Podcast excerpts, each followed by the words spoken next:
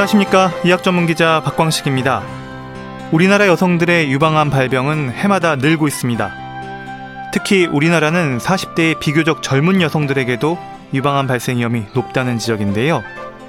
가족력과 관련한 부분에서도 발병 위험을 높이는 요인으로 알려져 있습니다. 뿐만 아니라 생존율과 치료율이 높아지고 있긴 하지만 다른 암과 비교할 때 오랜 시간 지켜봐야 할 정도로 재발 위험에 있어서도 안심할 수 없는 질환입니다. 완치라는 표현보다 관리하는 질환으로도 강조되는 유방암. 오늘 건강 365 박광식의 건강 이야기에서 자세히 알아봅니다. IF가 부르는 상심 듣고 시작합니다.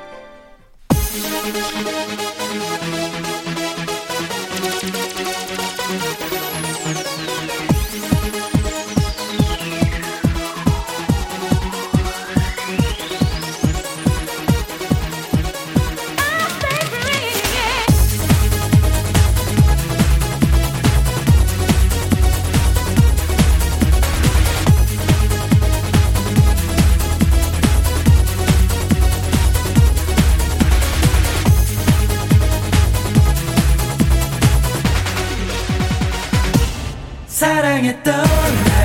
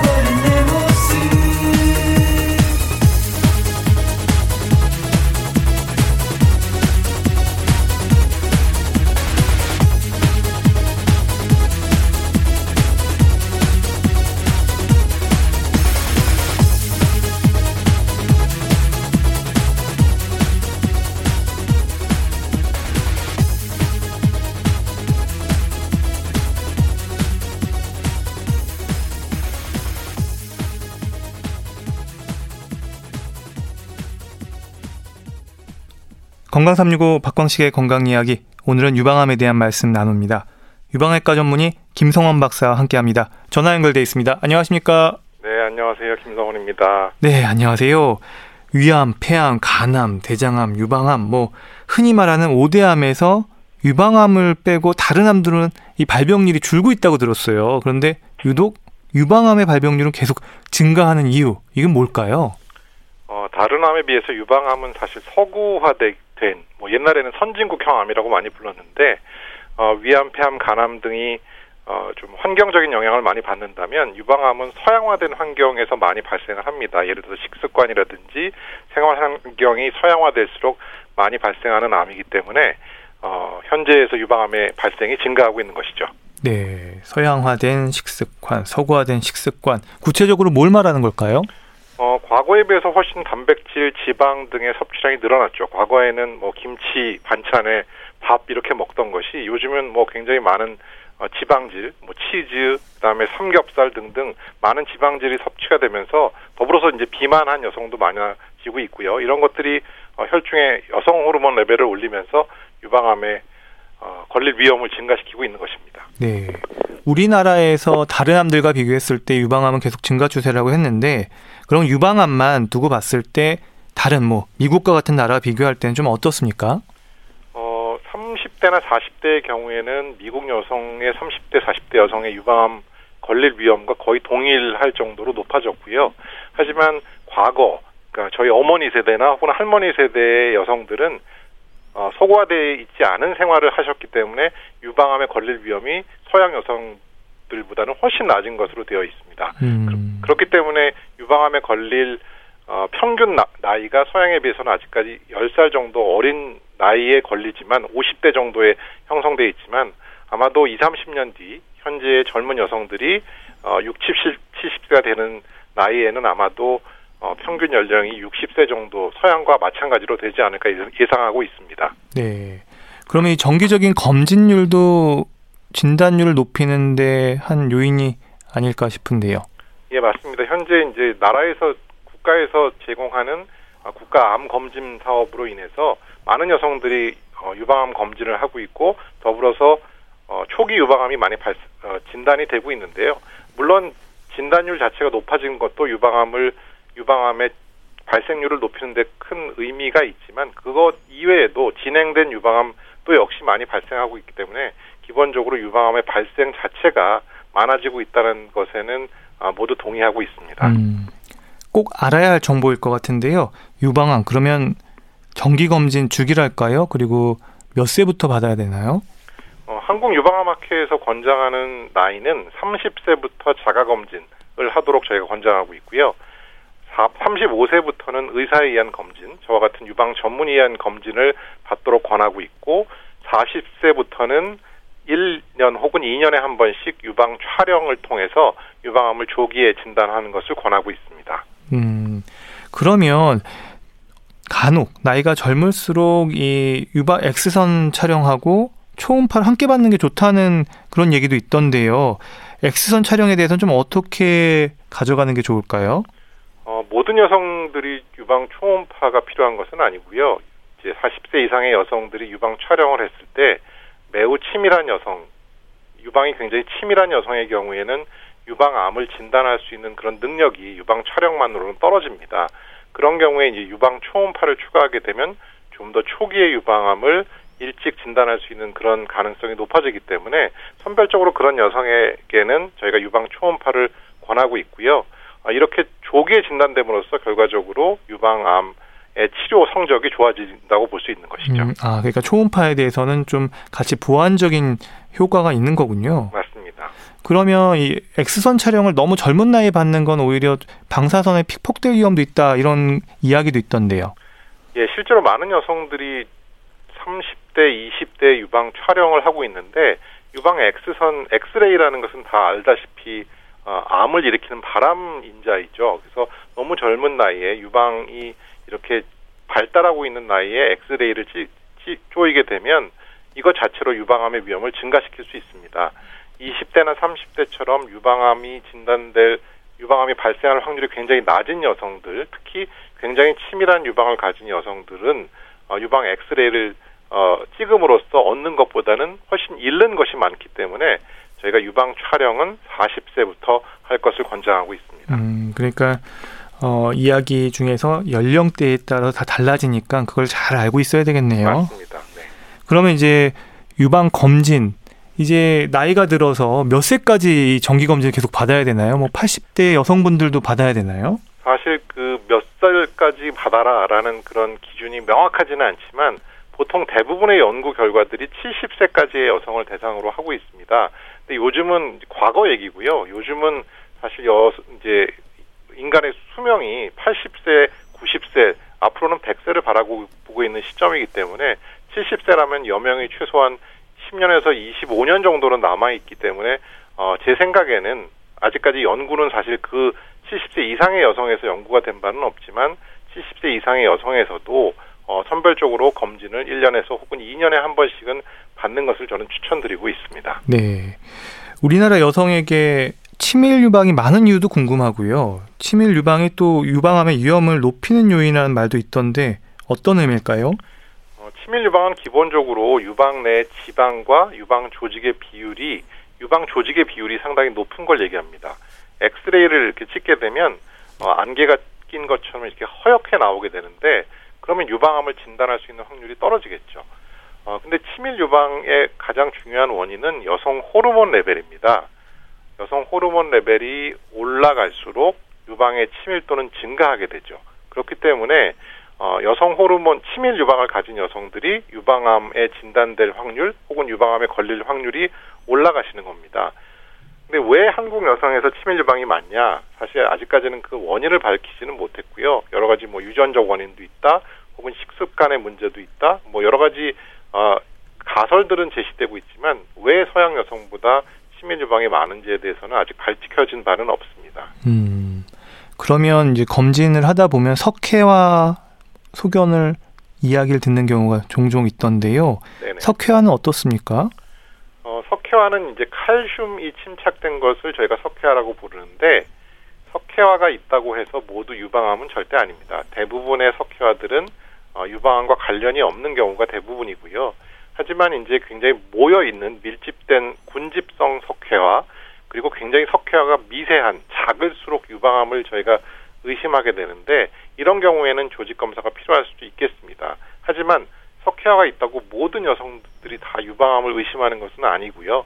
또 많은 여성분들이 여, 물어보시는 것은 혹시 내가 칼슘을 먹게 되면 그게 유방의 석 유방의 석회화를 유발하느냐라고 아. 많이 질문하시는데 전혀 뭐 음식으로 섭취한 그 칼슘이 유방에 침착되는 그런 구조는 아닌 것이고요.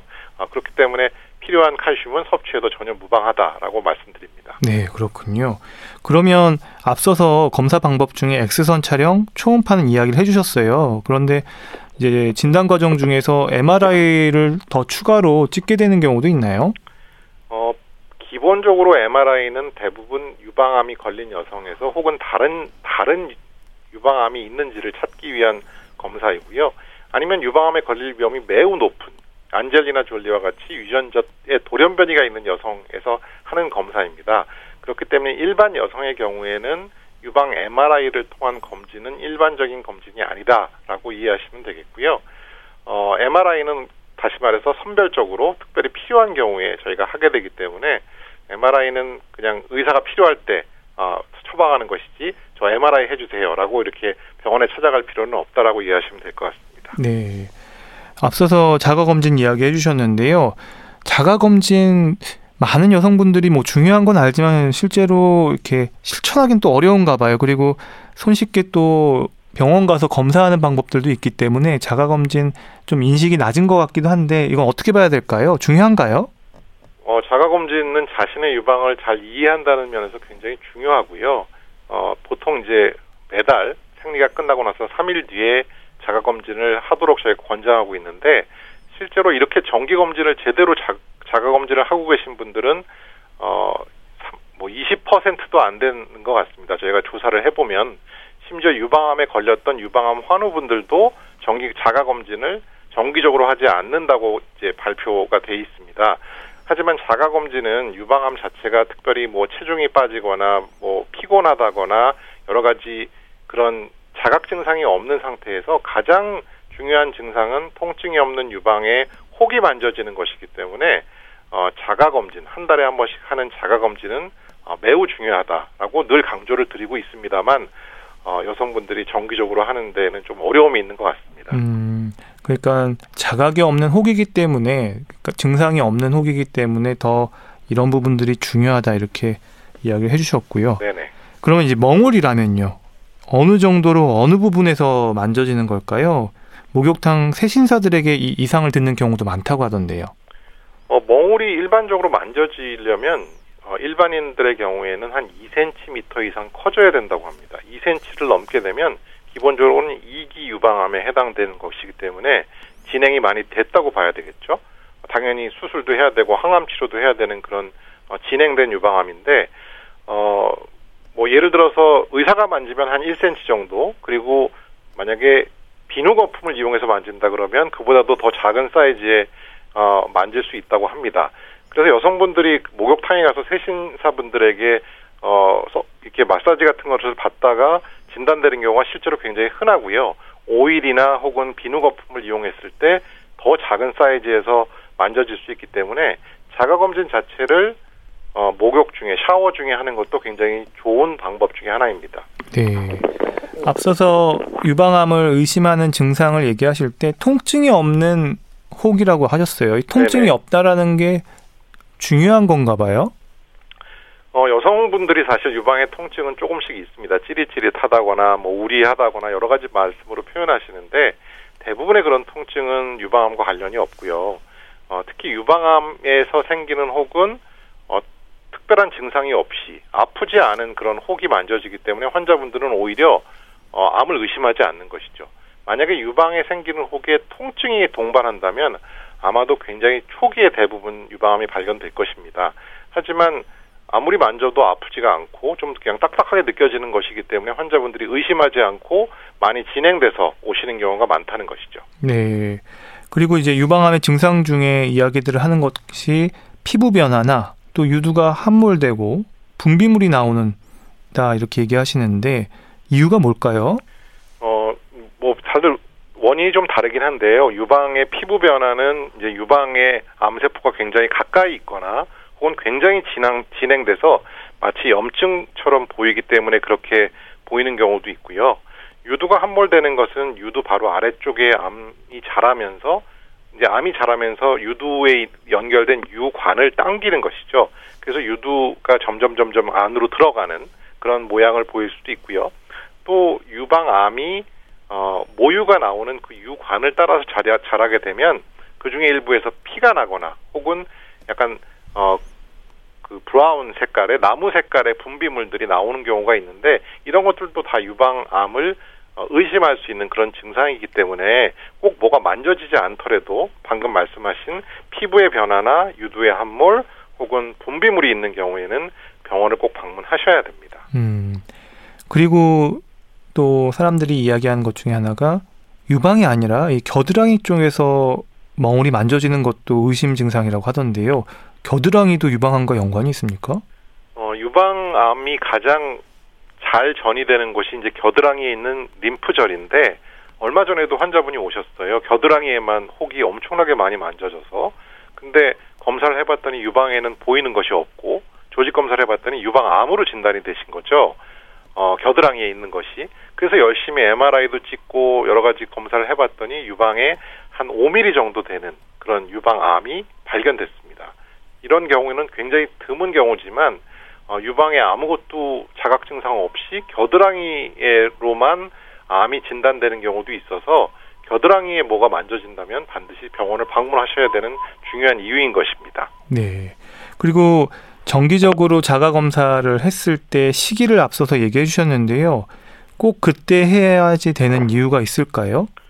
어, 사실 폐경된 여성은 상관이 없지만 폐경이 되지 않은 생리를 하고 있는 여성의 경우에는 어, 생리 주기에 따라서 유방의 성격이 조금씩 변합니다. 생리 직전에 유방이 가장 부풀어 있는 상태가 되고요. 생리가 끝나게 되면 유방이 제일 부드러워지고 작아지는 상태가 되는 것이죠. 그래서 부풀어 있을 때는 만져보면 뭐가 다 만져지는 것 같지만 막상 생리가 끝나고 나서 만져보면 굉장히 부드럽고 그 만져지던 멍울들이 없어지는 경우가 많습니다. 그래서 저희는 어, 대부분 여성들에게 생리가 끝나고 나서 3일 뒤에 검사를 하는 것이 가장 유방에 있는 혹을 찾아내기 쉬운 것이다라고 말씀을 드리고 그 시기에 검진을 할 것을 권해드립니다. 음, 그러면 생리가 일정치 않거나 임신 중인 사람들은 어떻게 해요? 어, 임신 중에는 사실 생리가 없기 때문에 그냥 뭐 이, 매월 1일 혹은 매달 말일 이렇게 에, 정해놓고 특히 폐경이 되신 여성분들도 마찬가지로 그냥 한 달에 한 번을 날짜를 정해놓고 하시는 것이 어, 일반적인 경우고요. 어, 이제 생리가 불규칙한 경우에도 어, 결과적으로 생리가 시작된 날로부터 몇 일주일 정도 이내에 하시게 되면 그래도 그 시기가 가장 불, 어, 유방이 부드러운 시기이기 때문에 그때 할 것을 권장해드리고 있습니다. 음, 실제로 임상에서 보면 진료실에 자가 검사로 찾아오는 분들도 있긴 합니까? 어, 물론 있, 죠 뭐가 만져져서 어, 평상시에는 안 만져지던 것이 만져진다고 오시는 분들도 계시고 진짜 유방암을 만져서 오시는 경우도 있지만 또 어떤 분들은 생리 직전에 가슴이 굉장히 부풀어 있는 상태에서 그냥 멍울을 어, 유방 조직을 어, 혹이라고 생각하고 오시는 분들도 있습니다. 하지만 이게 뭐 실제로 유방암을 만지셨든 유방 멍울을 만지셨든 어, 자가 검진을 하는 습관은 매우 중요하고요. 그래서 의사에게 아 지금 만져지는 멍울은 유방 조직이니 이것은 어, 정상적인 것입니다라는 라는 내용을 교육받는 것도 굉장히 저는 중요한 어, 그 검진의 일부분이라고 생각을 합니다. 네, 이렇게 유방암에 대한 검진 김성원 박사님으로부터 아주 자세한 내용 좀 듣고 있는데요. 그러면 박사님, 그러면 진료실에 이제 환자분이 왔어요. 와서 박사님께서는 어떤 걸 제일 먼저 확인을 하십니까? 어, 기본적으로 무엇이 만져지는지 그리고 만져졌다면 언제부터 만져지는지 그리고 뭐 분비물이 있는지들을 어, 증상에 대해서 여쭤보고요.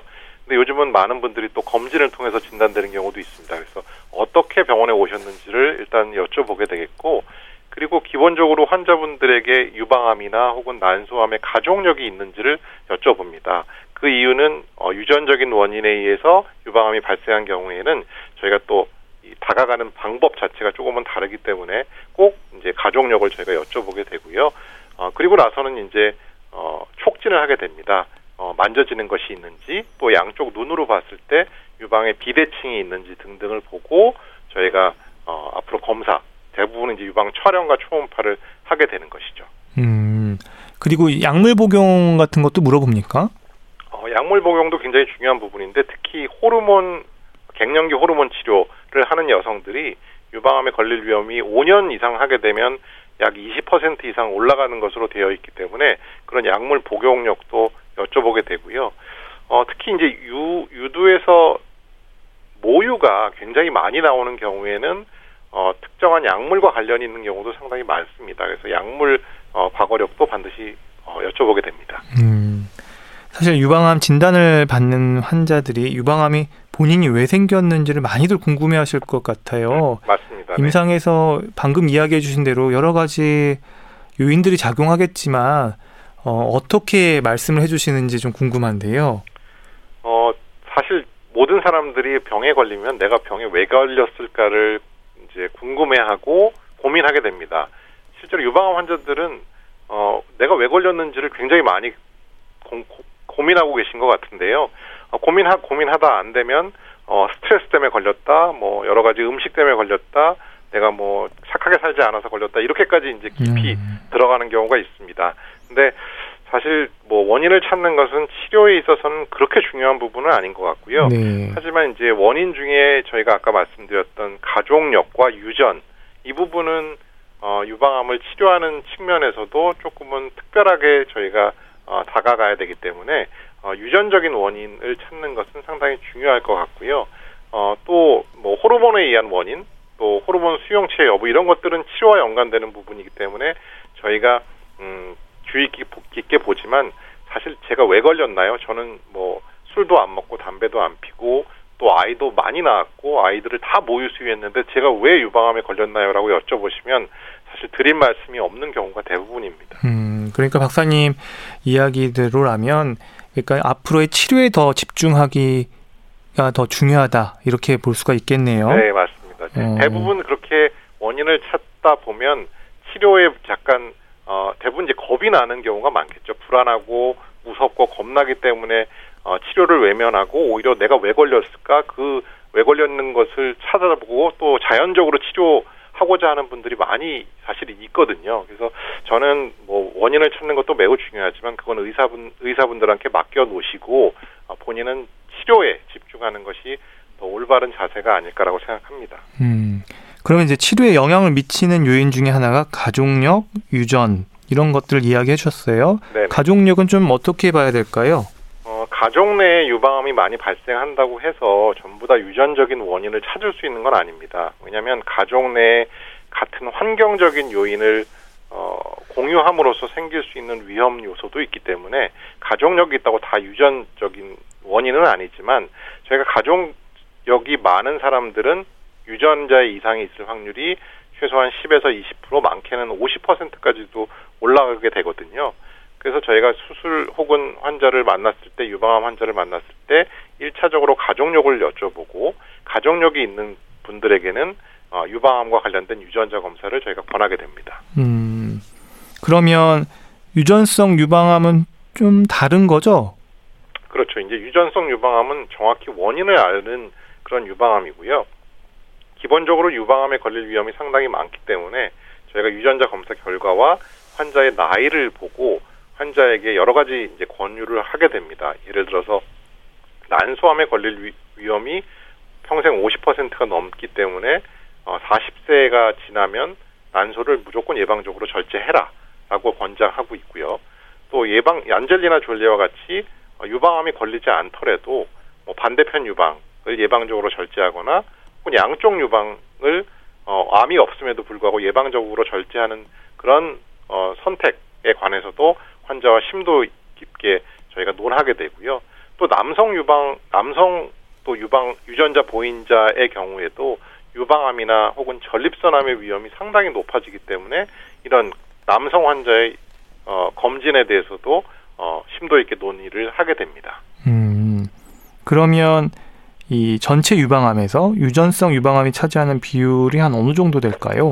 아, 그게 그렇게 높지는 않고요. 기본적으로 우리가 브라카, BRCA1, BRCA2라고 알려져 있는 유전자의 이상은 전체 유방암 환자의 약 3% 정도만 알려져 있습니다. 그리고 그 이외에 최근에 알려진 여러 가지 유전자들을 다 합쳐도 정확히 유전자의 이상이 있는 어, 유방암 환자는 전체 유방암의 5% 내외라고 보시면 될 것 같습니다.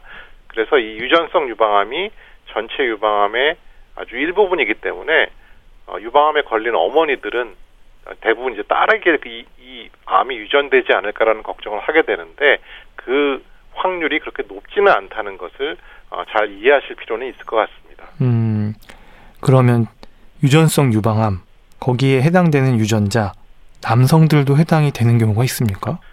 네, 아까 말씀드렸던 BRCA1, 2 브라카 유전자의 경우에는 남성을 통해서도 남 아버지를 통해서도 유전이 되게, 되겠고요. 어, 남자가 이 유전자를 어, 이상을 보유하고 있다면 남성 유방암에 걸릴 확률이 평생 약 6% 정도입니다. 여자 여성보다는 훨씬 낮은 편이죠. 10분의 1밖에 안 되는 수준이지만 일반 남성이 유방암에 걸릴 확률은 0.1%도 안 되거든요. 그러니까 일반 남성에 비해서는 60배 이상 어, 증가하는 것이고요. 나, 여성은 난소암이 많이 걸리지만 남성은 전립선암에 많이 걸릴 수 있습니다. 그래서 전립선암의 위험도 3, 40배 어, 증가하기 때문에 어, 전립선암 검진을 반드시 받도록 권장해드리고요. 제 환자 같은 경우에는 딸이 어, 유전자의 이상이 있어서 아버지를 검사를 했더니 유전자의 이상이 있었고 바로 전립선암 검진을 해서 전립선암이 진단된 경우도 있습니다. 그렇기 때문에 어, 의사가 권장하는 그 검진 스케줄을 잘 따라오는 것이 환자분들에게는 큰 도움이 될 거라고 생각합니다. 아, 그런 경우도 있군요. 네네. 그러면 유전자 검사법도 좀 궁금한데요. 어, 유전자 검사라고 해서 굉장히 복잡하게 생각하시는데 사실 환자분들이 하셔야 될 일은 피를 뭐 한 한 5cc 정도 뽑는 것으로 충분합니다. 어, 물론 그 이후의 과정은 검사실에서 매우 복잡한 과정을 거쳐서 유전자를 검사하겠지만 어, 환자분들이 하셔야 될 거는 그냥 일반 혈액 검사하듯이 피만 좀 뽑아주시면 어, 충분히 가능하고요. 하지만 이 유전자가 매우 큰 검, 유전자이기 때문에 어, 과거에는 막 3개월, 4개월씩 걸렸었지만 최근에는 검사 기법이 발달로 빠르면 2주, 최소한 3주 정도 이내에 유전자 검사를 받아보실 수가 있다는 것은 굉장히 어, 다행스러운 일입니다. 네, 유전자 검사 얘기가 나와서 마지막으로 여기 관련된 질문 한 더 드리면요. 네. 그러면 그런 유전자가 나왔어요. 그러면 안젤리나 졸리처럼 예방 차원에서 절제술을 받는 게 맞는 건가요? 어, 기본적으로 난소 난소의 경우에는 40세 이전에 예방적인 절제를 하는 것을 권장하고 있습니다. 그 이유는 난소를 예방적으로 절제한 경우에 사망률이 약 30에서 50%까지 감소한다고 되어 있습니다. 그 사망률을 감소시킬 수 있는 그런 행위이기 때문에 난소 절제술은 보통 아이를 낳고 나서 40세 이후에는 어, 절제를 어, 강력하게 권하고 있는 어, 상황이고요.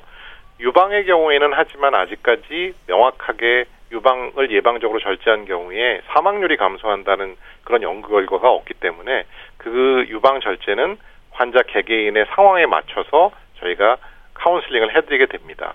근데 안젤리나 졸리처럼 본인의 가족들이 유방암, 난소암, 뭐 할머니까지 이렇게 유방암, 난소암으로 돌아가신 환자가 많은 경우에는 어 유방암으로 걸려서 본인이 어떻게 잘못될 수 있다라는 그런 불안과 초조감 때문에 많은 분들이 예방적인 수술을 권, 어, 어, 택하고 있는 것이 사실입니다. 네. KBS 라디오 건강 365 박광식의 건강 이야기 오늘은 유방암에 대해서 알아보고 있습니다.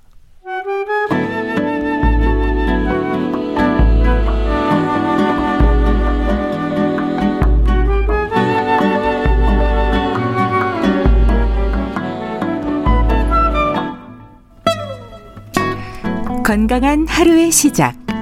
KBS 라디오 건강 365. 건강 365 박광식의 건강 이야기 유방암을 주제로 말씀 나누고 있습니다. 박사님 그러면 유방암의 진행 정도, 병기도 궁금한데요. 어, 일반 청취자 여러분이 궁금해하는 거는 아, 어느 정도 병기까지는 치료가 가능한지 아마 이런 걸 것 같아요. 네. 어, 사실 치료가 불가능한 병기는 없고요. 오. 과거에는 뭐 4기, 말기면 더 이상 손을 쓸 수 없다라고 많이 생각했지만 요즘은 새로운 약들이 너무너무 많이 나오고 있어서 심지어 4기 유방암 환자 분들에게도 저희가 사용할 수 있는 약이 점점 증가하고 있습니다. 어, 외국 뭐 제가 실제로 만나본 환자분 중에서는 어, 뼈에 전이가 있는 상태로 30년 동안 살고 계신 환자분들도 있어서 어, 그 4기 유방암이 꼭 완전히 말기다라는 것들은 이제 어, 옛날 얘기라고 생각하시면 될 것 같습니다. 음, 어, 정말 다행인데요. 그러면 확실히 병기가 좀 초기일수록 어, 완치율은 더 올라가죠. 어느 정도까지 지금 올라왔나요? 어, 유방암의 전체 생존율로 저희가 5년 생존율을 보면 90%가 넘었습니다. 어, 어, 그만큼 이제 치료가 잘 되고 있다라는 의미도 있고 또 그만큼 초기에 조기에 유방암을 많이 발견하고 있다라고 얘기를 할 수도 있겠는데요. 어, 암은 당연히 초기에 진단되는 것이 어, 여러 가지 면에서 좋겠죠. 재발률도 떨어지고 또 유방암을 치료할 수 있는 방법도 훨씬 이롭게 할 수 있고 또 아주 초기에 진단되면 항암 치료도 안 받을 수 있기 때문에 머리 빠지는 그 항암 치료도 안 받을 수 있기 때문에 무조건 암에 걸려야 한다면 당연히 초기에 진단되는 것이 어, 좋겠습니다. 그러면 이제 유방암 치료는 초기, 뭐 중기, 기본은 수술인가요? 어, 유방암의 기본은 수술이죠. 과거에는 수술밖에 할 일이 없었지만 지금도 여러 가지 방법이 있음에도 불구하고 수술은 무조건 해야 되는 겁니다. 어, 어떤 분들은 뭐 레이저를 통해서 수술할 수 없냐, 혹은 뭐 맘모톰으로 수술할 수 없냐 여러 가지 방법들을 말씀하시지만 유방암에서 수술은 피할 수 없는 방법이고요.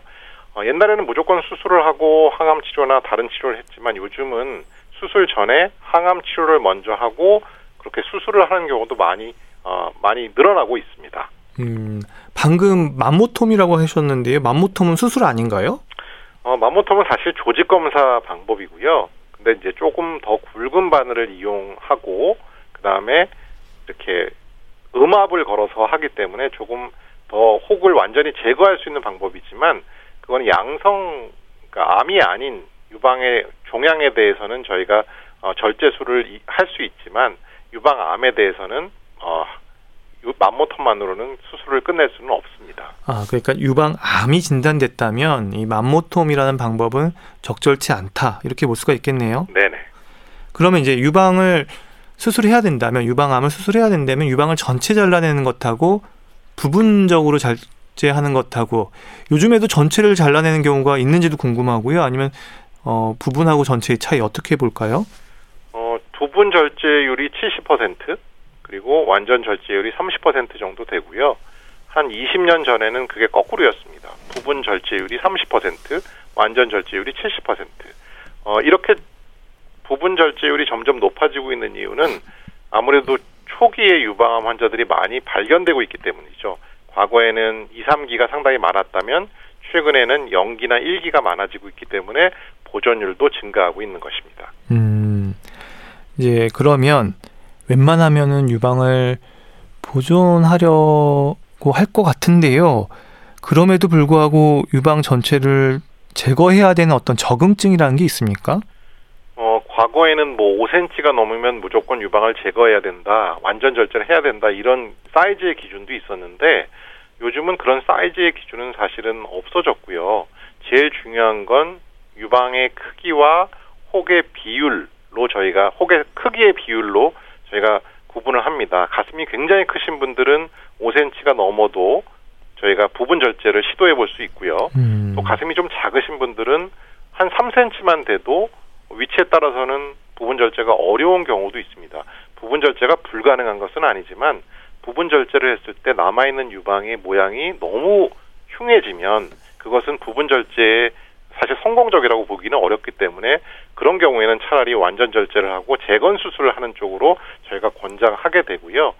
어, 반드시 어 1, 2기나 3기로 간다고 해서 부분 절제를 할 수 없는 것은 아니고요. 또 거꾸로 연기라고 해서 무조건 부분 절제가 가능한 것도 아닙니다. 왜냐하면 어, 기수와 상관없이 유방암의 분포가 굉장히 넓게 있는 경우에는 낮은 기수에서도 완전 절제를 하는 경우가 간혹 있다는 것은 잘 이해하실 필요가 있을 것 같습니다. 음, 그러면 이제 유방 수술을 제거 수술을 하고 그 유방의 모양을 다시 유지시켜주기 위해서 재건술을 하는 경우들 방금 살짝 언급을 하셨는데요. 그러면 네네. 이 경우는 유방 전체를 잘라낸 경우에 해당되는 거죠. 부분 절제한 경우는 부분적으로 남아 있으니까 이거는 유방 재건술이 해당되지 않고요. 사실 뭐 넓은 의미에서는 그것도 재건술이라고 저희가 표현을 합니다. 부분 유방 재건술 혹은 완전 절제 후의 재건술 두 가지로 표현을 하는데 이제 유방의 유방을 부분 절제했을 때는 남아 있는 유방 조직을 이용해서 저희가 유방의 위치를 조직의 위치를 조금 바꿔주면서 아. 유방을 어, 재건하는 수술을 합니다. 보통 이제 종, 전문 용어로는 종양 성형술이라는 말로 표현을 하는데 일반인들이 잘 이해가 어려운 부분이어서 저는 일반적으로 환자분들에게는 부분 유방 재건술이라는 표현을 하게 됩니다. 어, 그냥 유방을 어, 이렇게 꼬매 놓은 것과 어, 부분 유방 재건술을 통해서 유방을 어, 재건하면서 그 유방을 만들어준 경우에는 상당히 시각적으로 많은 차이가 있어서 어, 저는 부분 유방 재건술을 유방을 보존하는 경우에는 적극적으로 권장하고 있고요.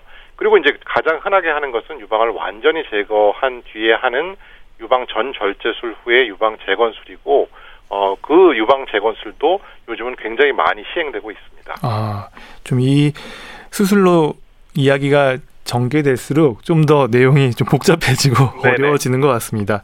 그러면 하나만 더 여쭐게요. 그러니까 유방암 같은 경우는 우리가 그냥 얼핏 떠올리기에 유방 안쪽에 혹 멍울이 잡히는 것만 떠올리는데요.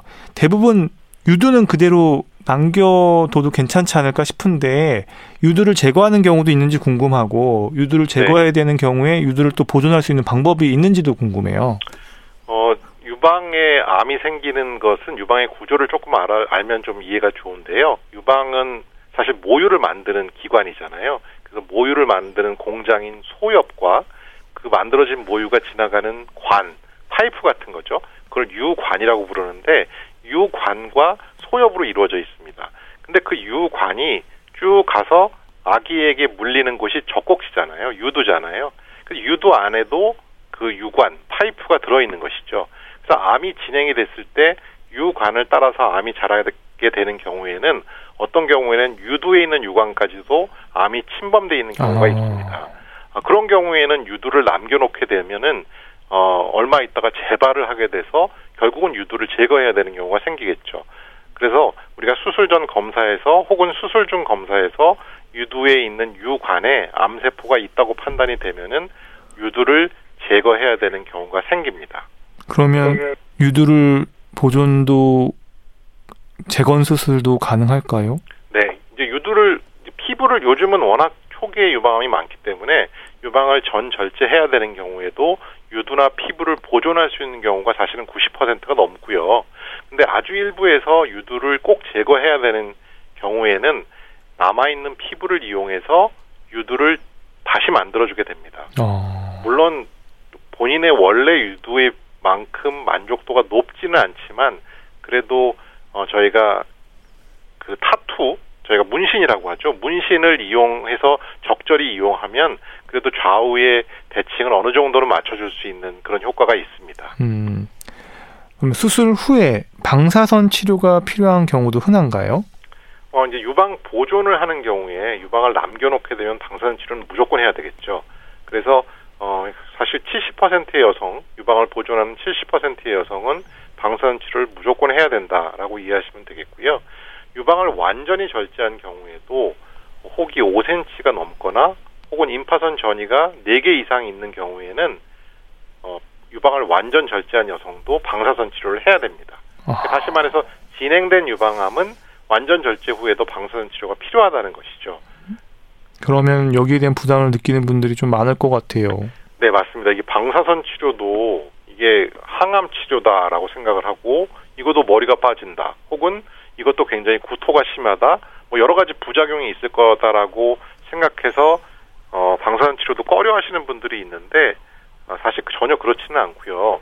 어, 항암 치료에 비해서 방사선 치료는 훨씬 수월하게 지나갈 수 있다라는 것을 꼭 이해하시고 어, 필요한 방사선 치료를 거부하시는 일은 없었으면 좋겠습니다. 음. 그러면 이 수술로 인한 부작용 위험은 어떨까요? 뭐 어떤 분들은 부종으로 힘들어하는 분도 있다 이렇게 얘기를 들었는데요. 어, 팔에 부종이 생기는 경우가 굉장히 과거에는 흔한 부작용이었는데 이게 이제 림프 부종이라는 것이죠. 겨드랑이에 있는 림프절을 절제함으로써 팔에 있는 림프액이 잘 배액이 안 돼서 팔이 붓는 현상인데 요즘은 초기 유방암이 많아지면서 림프절을 완전 절제하지 않고 뭐 두세 개, 많게는 대여섯 개 정도의 림프절 절제를 어, 하는 경우가 많아졌거든요. 그래서 결과적으로 림프 부종 자체도 매우 적어졌습니다. 과거에는 한 20% 정도가 치료가 필요한 림프 부종이었다면 요즘은 뭐 글쎄요 한 5%도 안 되는 정도의 림프 부종이 발생하고 있다라고 보시면 될 것 같습니다. 음, 정말 다행이네요. 네네. 그러면 이제 항암 치료를 받는 경우에 이제 구역질, 복통, 탈모까지 고통스러운 부분들도 있는 것 같은데요. 부작용 위험이 없는 항암제 개발은 뭐 안 되나요? 어, 부작용이 적은 없는 없다는 건 좀 거짓말일 것 같고요. 부작용이 조금 적은 항암제들이 많이 발견되고 있습니다. 어, 예를 들어서 요즘 많이 쓰고 있는 표적 치료, 허세핀이라고 얘기하는 표적 치료의 경우에는 일반적인 항암 치료에 비해서 부작용이 훨씬 적고요. 구역 구토도 거의 없는 그런 항암제입니다. 뭐 또 또 저희가 먹 약으로 먹는 항암제들도 있어서 과거에 비해서는 그런 합병증들이 많이 부작용들이 많이 적은 건 사실이지만 아직까지도 유방암 환자에서의 어, 항암 치료의 근간은 구역 구토를 유발하는 그리고 머리가 빠지는 항암제가 근간을 이루고 있습니다. 아, 이거에 보조적으로 약물을 먹거나 혹은 표적 치료를 하는 것이기 때문에 항암 치료가 필요한 경우에는 어, 이런 이제 부작용을 어, 이제 무시할 수는 없지만 어, 과거에 영화에 나오듯이 뭐 변기를 부여잡고 구토를 막 심하게 한다거나 그런 식의 구토 증상까지 가는 경우는 사실 매우 드물다.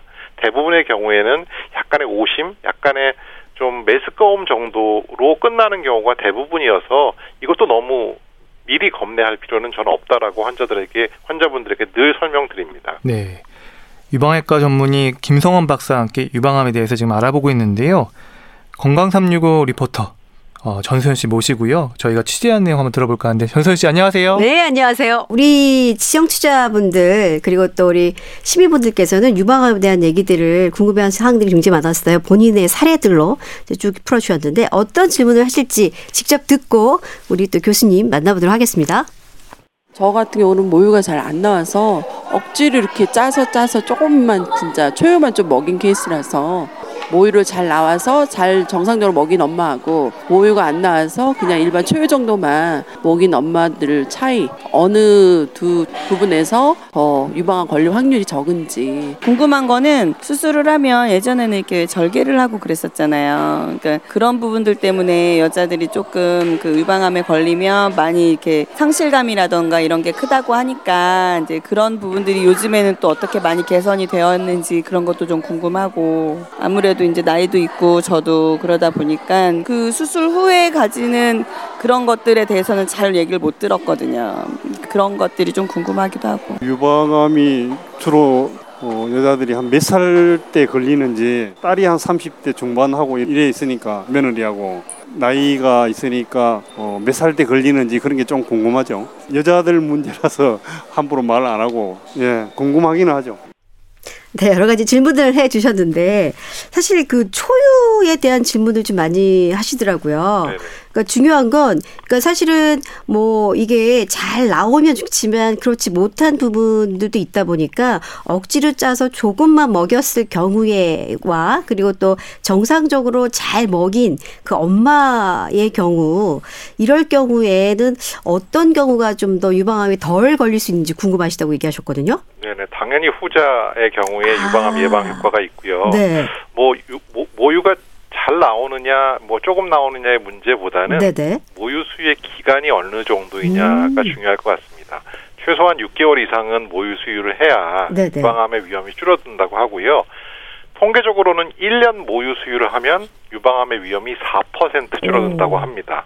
그러니까 어, 이론적으로 아이를 10명 낳으신 우리 우리 어머니나 할머니 같은 경우에는 네네. 어, 40% 정도 유방암의 위험이 줄어드는 것이죠.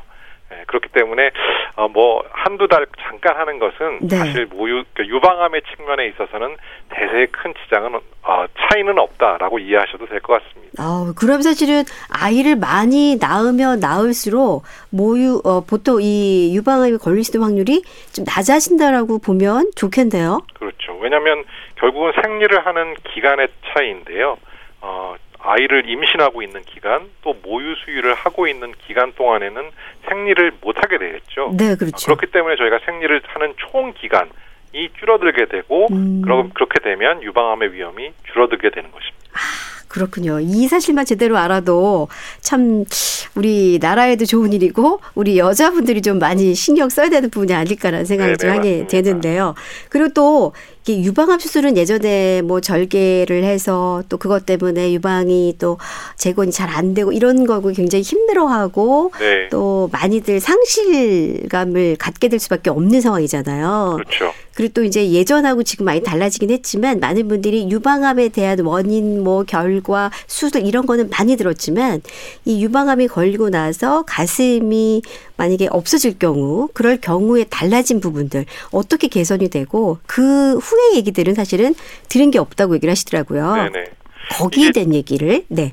유방 전 절제를 하는 케이스가 과거에 비해서 많이 줄었다는 게 일단은 제일 다행스러운 거고요. 네. 과거에 뭐 80, 70% 전절제가 최근에는 30% 전절제를 했으니 하고 있으니까 전절제율이 많이 줄어들었다는 게 제일 중요한 부분이고 이제 전절제 후에 재건 수술을 해야 되는데 네. 과거에는 그게 보험이 안 됐어요. 아. 그래서 본인이 부담해야 되는 금액이 어, 최소 천만 원에서 많게는 이천만 원, 삼천만 원까지도 어, 비용이 들었던 반면에 어, 최근에는 이제 유방 재건술 완전 절제 후에 하는 유방 재건술은 보험이 됩니다. 네. 아, 물론 100, 뭐, 한, 나라에서 100%를 내주는 건 아니지만, 반 정도를 내주게 되지만, 그래도 본인의 부담금이, 어, 뭐, 적게는 300에서 많게는 500만 원 음. 정도, 어의 수준으로 이게 감소를 했기 때문에, 네. 요즘은 많은 분들이, 또 실비 보험을 갖고 있는 많은 분들이 유방 재건을 음. 택하고 있습니다. 네. 그래서, 어, 완전 절제,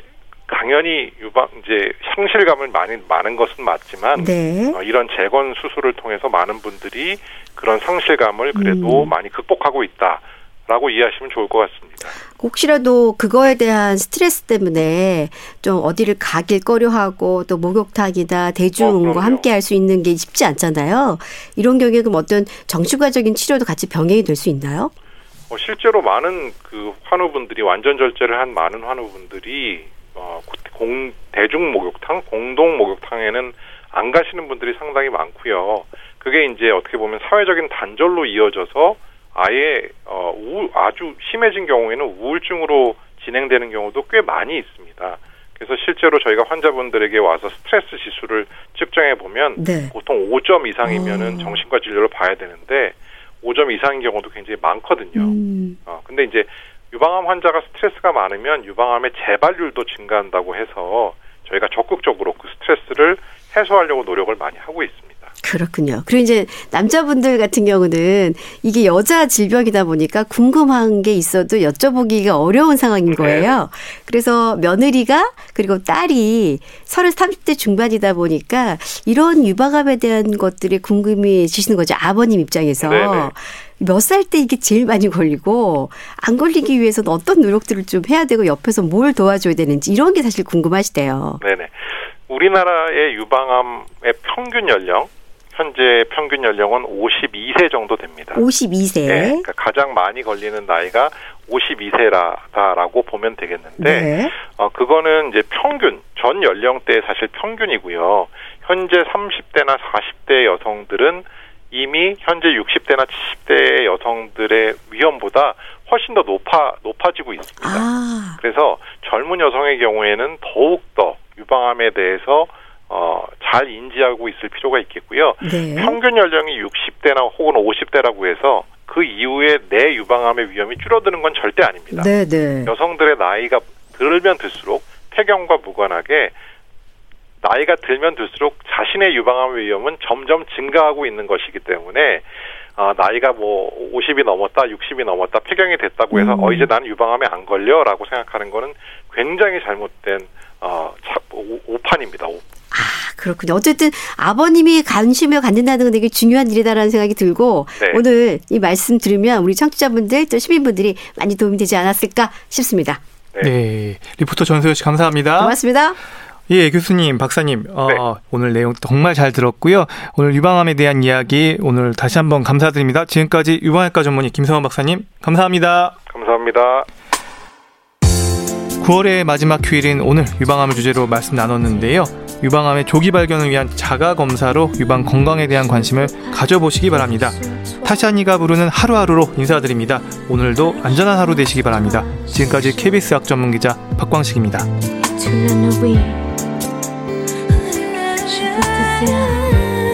To to my mom, to my mom, and when I'm